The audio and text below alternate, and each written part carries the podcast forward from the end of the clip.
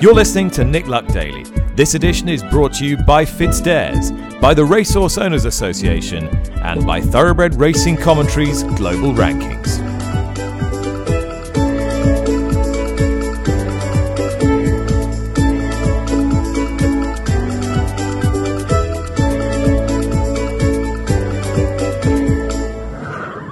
Good morning, good afternoon, good evening, wherever you are in the world. Thanks for listening once again. Coming to you from Riyadh on Thursday, the 24th of February, where, as you might expect, given that I'm in the Kingdom of Saudi Arabia, it's bright sunshine and blue skies. You don't really want to hear that. You want to hear the important news from the UK first off, and that is the worst kept secret in British horse racing has come to fruition, and that is that Newmarket trainer Hugo Palmer, dual classic winning trainer Hugo Palmer, will make the move from his um, Kremlin Cottage base in Newmarket to the northwest to Michael Owen's purpose built uh, Manor House stables that has been at the base of Tom Dascombe's string for the last decade or so. Uh, Hugo joins me now. Um, Hugo, I said it's the worst kept secret, but uh, you've had a few I's to dot and T's to cross. You can confirm the move this morning. yes, I can confirm the move, uh, Nick. And it is look a, wor- a worst kept secret, but um, people had it uh, people had it all signed, sealed, and delivered um, when I'd I'd been there for 20 minutes to have a look at the yard um, at the beginning of January. So there's been a huge thought process and and working everything out in between times, uh, but.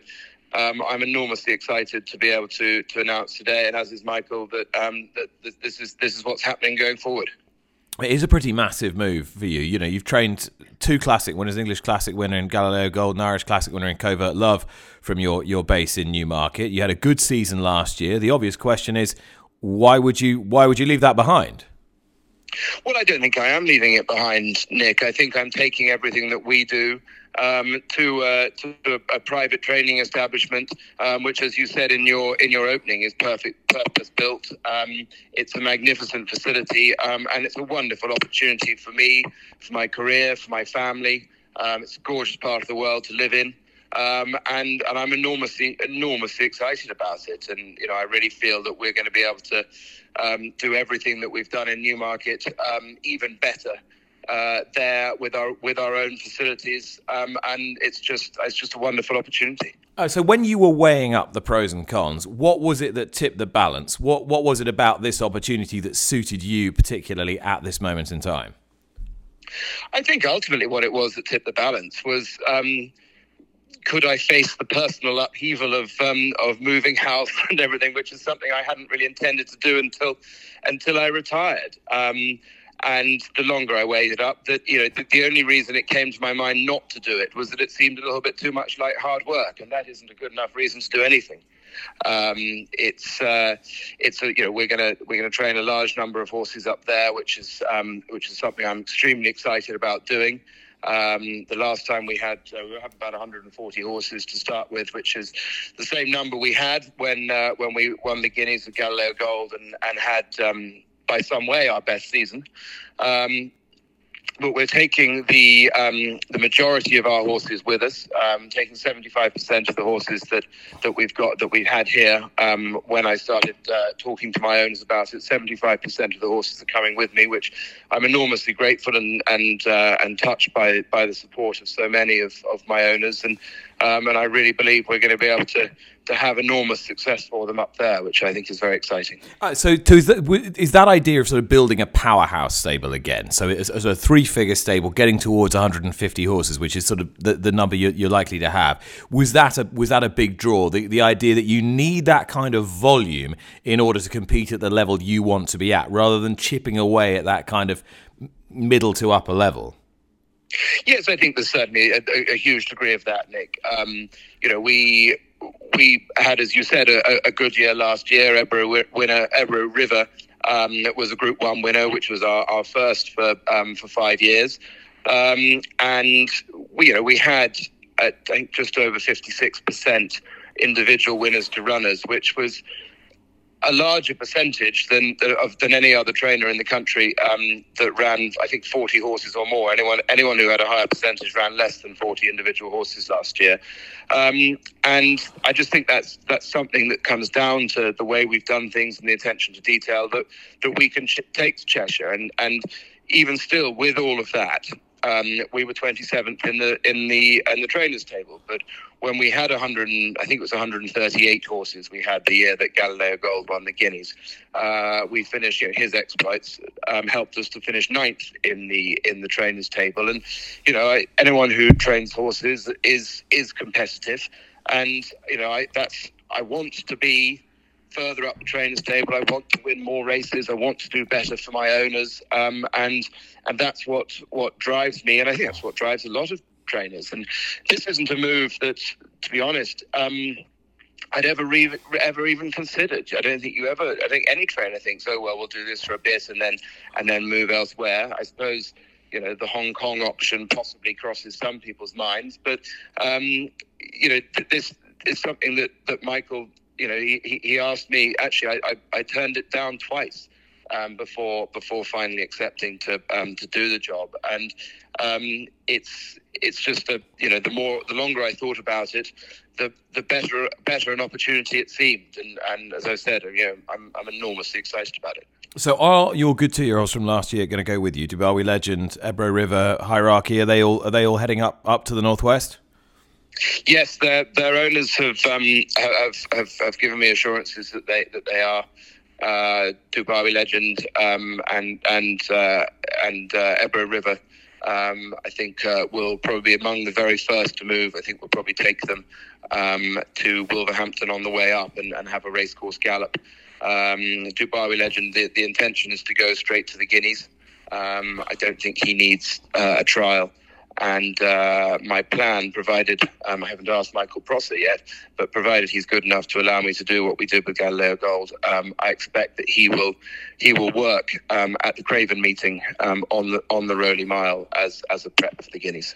Okay, and what about Ebro River? Would he be a Commonwealth Cup uh, sort of route? Is that the way he's going to go? I mean, the the Guineas entries are made on uh, I think Tuesday next week, and um, unless Sheikh Joanne has a real desire for him to, to try the Guineas route, which certainly hasn't come to me yet. Um, but you know, if, if, unless that is a, missive that, I, that, that, that, comes to me on Guine- on the entries morning, he won't actually be entered in the Guineas.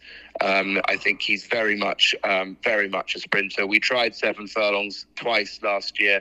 The first time was was a moderate success when he was third in the national, um, and the second time was a you know was a, a, notable failure uh, when he when he was I think seventh or maybe even last in the uh, Jean Luc Lagardère. Um, so I don't think stepping him up a trip is the thing. Um, he's in extraordinary form. He's grown considerably for a horse who made his maiden uh, made his debut. I think he actually won his maiden in April. Um, he's a big, big horse now. He he weighs considerably over 500 kilograms still, um, which when you bear in mind his, his father weighed 481 kilograms the day he won the Guineas. Um, so he's a big horse and um, all power and speed. His dam is closely related to Slade Power. Um, Galileo Gold's dam is a half sister to Gold Dream, who of course won the King's Stand. And you say Commonwealth Cup route. I think sprinting route is is the most likely route he goes. Um, and I hope I'm not saying something stupid here, but I think it is still open to three year olds. But it wouldn't surprise me if we went Sandy Lane, if we went Pavilion Pavilion Sandy Lane, and then and then King Stand, rather perhaps than um, than than Commonwealth Cup. Just in the back of my mind, I'm conscious that um, the Ascot six furlongs is probably the world's stiffest six furlongs, or certainly the stiffest six furlongs you can run a Group One over. Um, it's stiffer than the Curragh, and he did get the six furlongs at the Curragh very well that day. But Ascot is stiffer still, still, and he just looks physically like he's got more muscular and he might have got faster from two to three. Okay, so lots of nice horses to take up to the move and plenty to inherit as well. Uh, Hugo, when do you expect to send your first runner out from Manor House? That's a very good question because I think um, well we're gonna we're gonna move Cheltenham week. um, so just under three weeks' time. Um, Michael has been making some preparations to make sure everything's perfect for, for, for when we arrive. Um, and the uh, but I suspect that the um, the runners that are going to run for the next couple of weeks um, after the move will run from Newmarket and then come home um, to uh, to Manor House. Um, we've got a, a filly heading out to France for a listed race um, in Cheltenham Week, and I expect she she will leave from Kremlin Cottage and return to Manor House. Um, and uh, No Man runs today at Newcastle, so if he can run a nice race today, he might well go to the Spring Mile at, at Doncaster, which would just be um, 10 days after the move. So again, he might he might head to Doncaster. So it's a little bit difficult to say when the first Manor House runners will be. And obviously, um, you know, I, have got my horses here um, that are in, completely inside my head, and, and I know them inside out. Um, but it will take take a, a week or two just for me to to work out exactly where where I am with the horses that I'm inheriting. Trainer Hugo Palmer there confirming his move to Manor House Stables and the creation of a sort of northern powerhouse of 150 horses, potentially at Michael Owen's base. Now, here in Riyadh, no doubt about the star of the show, it's Mishriff, the defending champ in the Saudi Cup. He would be the horse that would have won more prize money than any other thoroughbred in history if he wins the race. He's going to have to contend with the widest stall of all. When we did the draw last night, he came out 14 of 14. I caught up with his trainer, Thady Gosden, this morning and uh, put it to him that that needed to all be behind him. Now he had to concentrate on the job, and would the horse be up to it? Uh, you know, you'd, be hopeful. It's obviously 14 to 14 is not ideal at all, but it's we'd rather be out there than right down on the rail. So we've got to look at the benefits, the pros of this. Um, it was drawn 12 or 14 last year and managed to overcome that. So uh, the pressure's on David. Yeah, he's one of these horses that you know he's he's sailed through his life just winning loads of races, but not sort of being massively in the spotlight. This week, it's really all about him. Are you feeling that a bit? Yeah, very much so. You know, obviously he's a horse that's owned by uh, Prince Faisal, who's who's from Saudi Arabia, of course. And he was a horse that obviously attracted a lot of public attention last year. It was wonderful to see after the race how much you know celebration there was, how much streaming there was down the straight for him, and. Um, you know, you're, you're very much aware that he's he's sort of the horse that people here almost want to win, and hopefully he'll be able to deliver that. Are you feeling that? Are you feeling the pressure? Well, you know, Nick, if you don't feel pressure, I guess it's probably time to give up. but, um, You've only just started. Exactly, yeah, yeah. What are you trying to say? but no, um, definitely, definitely a little bit. But, you know, we've got a wonderful team out here, very experienced, and the horse settles in here well, and he enjoys it, and he seems to thrive when he's travelling. It's very straightforward, and you just have to try and get on with it, and um, and hopefully he does a good put of himself on the day. How do you read the competition relative to last year? I'd say it's a deeper field than last year. You know, last year there were a couple of horses. You had obviously those big uh, American heavyweight dirt horses, Knicks Go and Charlatan in there, and they were pretty pretty tough nuts to track. This year, I think there's horses from all over the world who are presenting pretty serious challenges. And there's a local horse here. There's a Japanese horses, TOT, and so I watched the replay of his last run. Looked Looks like, good, doesn't he? Looked like he jumped into the furlong pole. I mean, oof. I'm not sure the ones behind him are like, but I guess we'll find out. And obviously, you know, you have the American dirt horse come over who this is their game and they've come out of a warm climate over there and, and have had prep races and are, are bang on for this. So we'll have to see. I mean, can you do anything at home to try and, you know, counterbalance the, the, the fact that you're coming from not freezing cold, but a coldish winter in England to a, to a warmish climate here? You know, you um, obviously keep them well rod up and keep them warm, but there's not a lot you can do. Fortunately, you can see. I'm sure you can see a difference between the Colts and the Geldings out here in the fillies. But, but Mishriff's coat is amazing. Yeah, exactly. You know, it's deep and warm in the winter, and um, the Colts obviously testosterone helps their coats, and they stay a bit glossier, and they don't. A lot of them don't tend to rough off as much. And he's a regular example of that. And when he stands next to the other horse out here, Roving, you can really tell the difference between the Gelding and him. Um, you know, you just have to try and try and play to the strengths you have and give it your best shot, really. Yeah, you're running Harrovian on the undercard. Do you give him any shot? I think you know he's he's been training well. He's enjoying out here, but obviously he's towards the bottom end of the ratings. Um, he seems to be in good form at the moment, but then you know we're taking on proper proven Group One horses such as Pyledriver, who all thrive over the mile two and a half. Um, so you have to be realistic about his chances, but you know he's also drawn very wide, which isn't ideal. But uh, hopefully he gives it gives a good show. Well, the draw's not been kind to you, but this place has been kind to you the last couple of years. Thady, good luck. Thanks a lot, Nick. And of course, if there's one UK horse that people are looking forward to seeing on the turf, It's Pyledriver, the Coronation Cup winner. Martin Dwyer not only the rider of Pyledriver this week, he's the trainer, the assistant trainer, the groom, just about everything. He's a man of, well, I was going to say many talents, but many jobs anyway.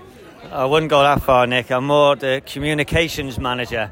So I'm just communicating with William back home. Uh, he's overseeing the training, but uh, all at the moment everything is great and uh, he looks fantastic. Where's Chris Grassick?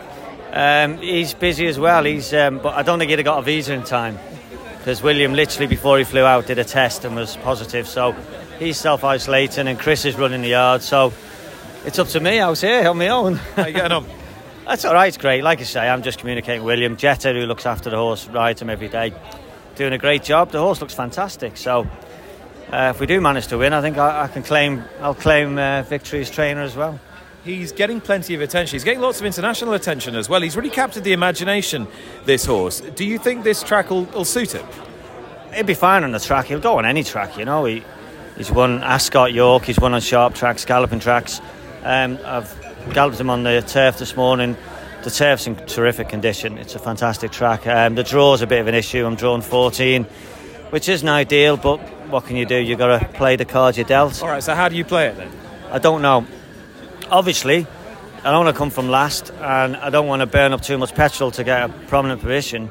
But the best thing to do is to not make a plan and just react to what's happening when the gates open. Do you reflect on Hong Kong and think, mm, could have left it a bit longer? No, not actually. No, I was, I was, I was willing to make the run in Hong Kong if I needed to, um, and I changed plans as it unfolded. And two went off in front, and they actually went very, very slow. And um, the French horse was absolutely cantering behind me, and um, I kicked when I turned in, and um, that was what I decided to do. And live or die by. He wasn't stopping at the line. I think a better horse just beat him on the day, and it was a terrific run from him. The winner had great form, and um, he's improved again. I think personally from Hong Kong, he's settled into settled into Saudi. That was his first trip abroad, and I think he's taken it this time a bit better. So fingers crossed. William made a big play of that. He thought he really would improve for the for the one travelling experience, and that's what the guys are saying here. Yeah, do you know what? It's a big it's a big difference when you take a horse like this. Um, he's running all his racing in the UK, and then the first time you go abroad, it's a big eye opener for the horse. And when you meet, you come up against opposition that are used to travelling and being around the world, it's a big difference. You know, he had a lot to learn, but I think he's learned from it, and I think he's improved. Martin, best of luck. Thank you very much. Well, it's amazing who you run into here in uh, Riyadh.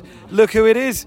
It's it's our friend Jane Mangan has popped up here in the desert. How are you enjoying it? I'm here in my natural habitat, as you can imagine. The sun is coming up and my skin is already feeling it. It's going to be a good day here. So you flew in at what time? I think we landed in around 2:30 a.m. and we didn't go we didn't go to sleep because why would you? You're in Riyadh. You may as well make it count. What do you make of it? So far, I've seen very little. I've come from the hotel to the track, and the track is fabulous. It's so new and everything is pristine. I'm seeing all the right people around the place. Characters make a good story, you know. So, just in terms of, of this week for you, what does it what does it hold? What are your commitments? For me, a lot of it is a learning curve. Obviously, I haven't been outside Europe in a racing capacity, so I want to see what these horses are capable of, what makes them different, and what makes them win in Riyadh. That's probably, I think I'm going to learn a lot here. I mean, uh, do you do you like the idea of racing more around the world, Jay? I mean, you and I talk about UK and Irish racing on a, an almost daily basis, but are you are you sort of trying to broaden the horizons a bit? If you want a sport to thrive, you have to think big, and an international racing scene is what we should all strive for. You were only mentioning that with the Australian sprinters coming to Royal Ascot, and the Middle East is a burgeoning racing nation. We've known that for a long time, and I think Saudi is probably, and it's only its third year here in the Saudi Cup in Riyadh. This is getting big. What do you think about Mishriff's chance to defend his crown from stall 14 he drew last night? 14 of 14, he was 12 last year. He was wide last year. This is a little bit more difficult. Probably the race is a bit deeper as well, but if he can reproduce his Juddmonte International form, he won't be far away. And it is a, an incredibly long straight for a for a track of this configuration. Yeah, often when I'm sitting at home watching the Breeders' Cup, I'm frustrated at how short they come from the bend to the line, and you can be a little bit unlucky in running. I don't think there's going to be any excuses here. Yeah, this is almost too long for some of the Americans, isn't it? It was last year. Yeah, for Charlatan last year. Bob Baffert has Country Grammer this time. Mandaloun, Midnight, Bourbon, and Art Collect completing the American contingent. Uh, Jane Mangan is here, and uh, she might have only landed at two o'clock and had no sleep, but it hasn't. Um, it hasn't cost you the gift of the gab. Fresh as a daisy. Always. Well, the great thing about the Saudi Cup is it brings together horses from all sorts of different backgrounds, all sorts of different countries, racing on turf, dirt. The Wizard of Eye is a fascinating runner in the Saudi Derby this year. And the story of his ownership might be one of the most extraordinary in, in global bloodstock, really. Oliver Humphrey's one of the co owners of this horse and can, can tell me a little bit more. Oliver, for you and your family, this is a kind of ridiculous journey. And you don't really have a racing background. Tell me how it all began. No, so we don't have racing background at all. Um, so no, we sell sort of prestige cars, lorries, um, anything with wheels really. And uh, obviously one day Stan rung up on one of the cars we had for sale. Um, we sort of arranged to take the car down to him. Uh, he had put on a barbecue, um, you know, a few glasses of champagne, and we walked away with the horse, and uh, he kept the car. I mean, it's serious opportunism on the part of Stan Moore. You're not even local. You're based up in East Anglia. He's down Lambourn way. So no, yeah, it was about uh, sort of three, three and a half hours to get there.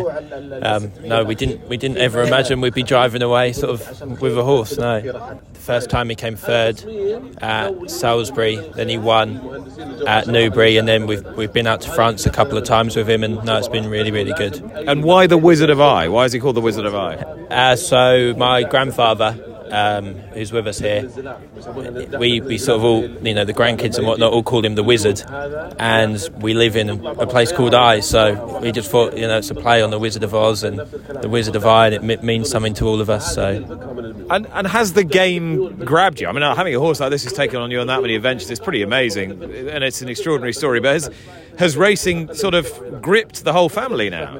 No, we do. We all love it, and obviously, you know, coming out here, it gets us away from work and out to France in the summer, which was lovely. And you, you sort of very modestly say you sell a few cars. I mean, this is a this is a massive business you run, isn't it?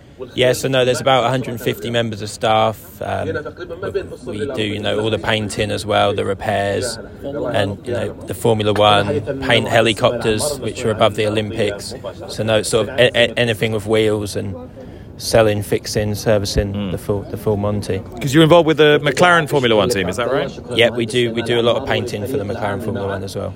So you've got a bit of experience of, of top class sport and top class sporting events. You're up here in Riyadh today. The sun's shining down. You're being royally entertained. How are you finding the experience? No, it's been brilliant. You know, once we got here, it's been brilliant, and uh, everyone's looking after us really well, and the hotel is lovely, really, really nice. And there's something kind of old school about the idea that you swapped a, a horse for a car. I think Stan reckons you got the better deal.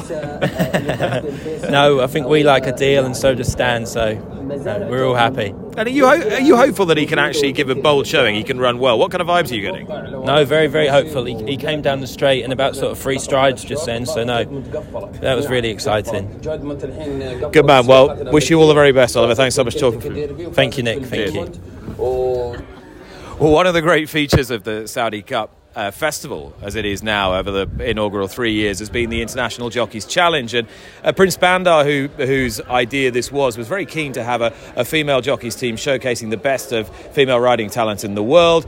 Uh, nowhere is that better exemplified than in Jessica Pyfer, who's just scooped the Eclipse Award for uh, Champion Apprentice in the in the US and is with me now. Um, Jess, first of all, I mean, congratulations on the Eclipse Award. That must have been some night at Santa Anita, your home track as well. Yeah, it was an amazing experience. It's something I set as my goal in the very beginning, and I'm just so blessed and lucky to be able to achieve that goal and hopefully um, start breaking barriers in the U.S. with women in, in racing. I mean, just for for those uh, listeners internationally, just just give us an idea of how quickly this has, has happened for you, where where it started and how far it's come. Yeah, I started racing a year and a half ago, and now I'm champion apprentice jockey in the U.S. It's kind of ridiculous, Yeah, isn't it? yeah. And um, traveling to Saudi Arabia to ride in this prestigious event. So I'm just so thankful and um, so lucky to be able to ride with the best in the world. And, and uh, aside from obvious natural talent and ability in the saddle, how would you say you've managed to succeed where others haven't in your in your world? Really, just the connections I've made over my lifespan. Um, growing up in Southern California, my stepdad being a, a popular trainer there. Really, just the connections that I've made with owners and trainers, and um, they're kind of like family to me. So I think those connections, as well as just working hard, um, working really hard in the mornings, in the afternoon, and showing people that um, I can work as hard as most people. And you just sort of feel comfortable in the environment. You feel like it's where you belong. Yeah, it is where I belong. Southern California has been amazing to me, and um, just so thankful for all the time that I've had. So you've got this uh, Eclipse Award as champion apprentice. What's the next step? What's your ultimate ambition? Do you need to do you need to branch out into other big big sort of jockeys colonies? Yeah, I think just doing what I've done for the last year and a half, um, winning as many races I, as I can, and seeing what opportunities follow from that. How are you enjoying your trip to Riyadh so far? It's amazing. We've been treated so well here, and um, getting on the track this afternoon, and can't wait for tomorrow's festivities. Uh, Michelle Yu, who knows you well, has just uh, dropped by. She can't can't keep herself out of the limelight. Um, Michelle, what what sets Jess apart? Do you think, from your perspective? Um, I think what helps her really is she gets a horse to settle super nicely. So if you have a horse that is maybe keyed up um, under the lights or with the crowd or whatever, Jess has really great hands. She's an excellent horsewoman. You see her out in the morning. She's a very, very hard worker. I'd say she's one of the hardest working riders at Santa Anita, always out in the morning. And she's not just, oh, I have to go work a horse. If you need, you're like, hey, Jess, will you come jog one, gallop one? Absolutely. She's always there. Um, so I think they have to appreciate that, especially when you're coming to a new place, you're getting on new horses and doing new things. You want a, a a rider that can ride, right? There's some riders that can race ride, but maybe couldn't sit on a horse and take a trail ride. And Jess is that person that can do both of those. Also, just coming from California, you have that natural speed, and anytime that you can utilize that to your advantage, I think in foreign places, um, that's always helpful. All right, so looking forward to Friday. Are you are you well mounted Friday? Do you think? I hope so. I'm gonna. Do go you know much? Um, I know a little bit. I've talked to the ha- handicappers, and um, actually, horses have a lot of speed here, so I'm hoping to use that to my advantage. Good luck. Thank you. Jessica Pyfer, uh, champion apprentice rider in the United States, and um, Michelle Yu. Yeah, days I felt bad. I kept saying. Well, thanks to Jess, to Martin, to Thady, to all my guests today. Best of luck to Hugo Palmer in his new role as trainer at Manor House Stables, which was confirmed on this podcast this morning. Who do we leave it to today on this rather unconventional show to provide you with the tip? Well, who should be beside me? None other than Nick Luck Daily's very own Tom Stanley Daly. Tom, the tip for today. This is unconventional, isn't it? Um, turning our attention to jumps racing. Uh, I'm going to go for Pilsdon, Pilsdon Pen, who um, is still a fair enough price, I thought. Um, it's due to be £5 higher for future engagements. Don't think it's the, the strongest race, this handicap hurdle. Conditions should suit. And um, the yard are going along nicely. So is Pilsdon Pen for me, Nick, at Huntingdon, all the way from Saudi? Huntingdon in the one o'clock. Yeah, yes, I should say what time the race is, shouldn't I? One o'clock GMT. One o'clock GMT, three hours behind us. Fantastic. Tom Stanley there. Thank you very much to Tom. Thank you very much for listening. Uh, we will be right back to do it all over again tomorrow. We'll see you then. And Nick Luck Daily's coverage of the Saudi Cup has been brought to you by HBA Media, distributing media rights throughout the world of the leading horse racing events, including Royal Ascot, Melbourne Cup, the Breeders' Cup, the Saudi Cup, and the Pegasus World Cup.